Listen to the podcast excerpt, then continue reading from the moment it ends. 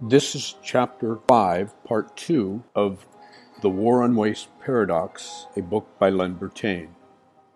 And it's read by Len Bertain. As you may recall in the last chapter or last episode, Dr. Elby read a quote from Konosuke Matsushita and asked the employees to think about it. And we pick up the discussion at that point. Jim was very uncomfortable while Dr. Elby was reading the quotation, and without raising his hand said, I think that he is probably right, but has misjudged Americans. I think that we are up to the challenge that he gave us. I know we can make this place better. That is all I can control. I'm looking forward to any change that can turn this place around. Doctor smiled. Dr. Elby smiled as he continued. Thank you, Jim. Does anyone else have anything else to say? Is he right? Does anyone ever listen to your ideas? What happens when you have a good idea? Dr. Elby waited for an answer. No one said anything. No one was going to touch any of those questions. And so he continued. And Mr. Matsushita was right.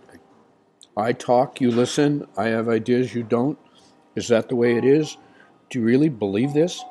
Everyone was just sitting like a bunch of dummies, and no one was saying anything. Dr. Elby continued. So no one wants to admit that Mr. Matsushita was right or wrong. Does anyone hear me? Help! I'm sinking! Everyone smiled at his bad attempt to get us talking, but no one was talking. Dr. Elby kept right on. Is Mr. Matsushita talking about this company and no one wants to say so? Okay, let's try this. Mr. Grimes knows that his company isn't working quite right. How does he know that? Roland Diamond, the vice president of sale, raised his hand, and Dr. Elby acknowledged him with a quick nod. Roland said, Jack, I'll bail you out of this stalemate. I would assume that Mr. Grimes knows that he isn't making any money. We are here to make money, and we aren't making enough. He has to change something, Dr. Elby went on. Right, Roland, you're very right. The goal of this, or any other business, is to make money, and when it doesn't, something has to be fixed. My colleagues and I are here to help you. The process involves change, and very few people like to change. However, I love to change things, and I won't be satisfied here until the change is accepted. The Japanese have a term for this. It's called kaizen, and it means continuous improvement. Americans have a difficulty with, with that and say things like, if it ain't broke, don't fix it. Personally, I'm always going to try to change things around them to make them better. This training process will give you tremendous insight into what your priorities should be. You should never change just to change. You should only change something that can help you make things better. During this training, you're going to make your company better. You're going to make it profitable, and you'll be very proud of what your results will be. But you can never rest. My third grade teacher, Miss Foley, had a saying here. Here, Dr. Elby put a transparency on the overhead projector and read, Good, better, best. Never let it rest till the good is better and the better is best. And he has a quote underneath it The Miss Foley School of Management. You know, I really believe in what she said. That is why I call that quote the basis of the Miss Foley School of Management. It says it all. Everyone in, in America had a Miss Foley. She was the teacher who really knew what was going on and touched our lives.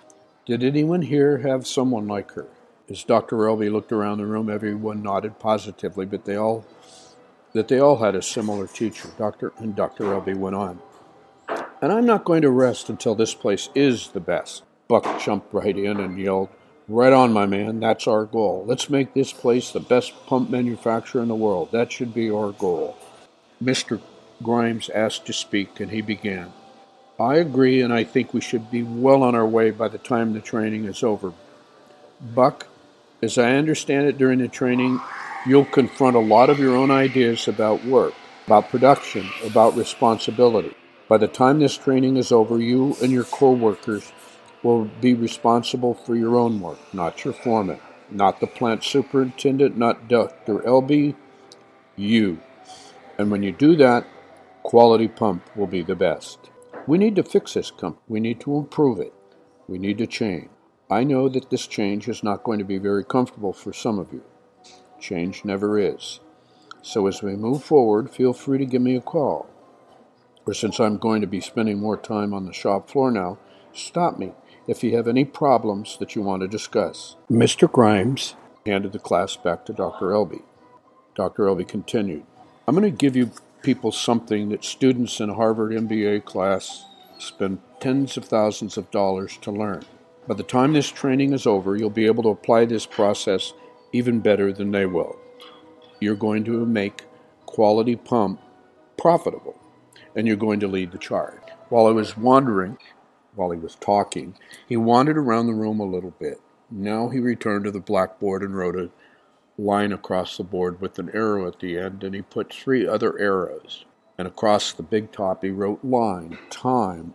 At the beginning of the line, he wrote idea submitted. Sometime later, the idea was implemented, and sometimes later, the idea payback. So there were three points on this line the idea being submitted, the idea implemented, and the payback. This is what this training is all about, Dr. Elby said. Pay attention because this is really all you need to know to understand what we're going to do in this class. We're going to examine a process and the time it takes to go from the input of an idea into your system until the money flows into the company from that idea. The shorter the time, the more money you make. Then Dr. Elby wrote Lead time.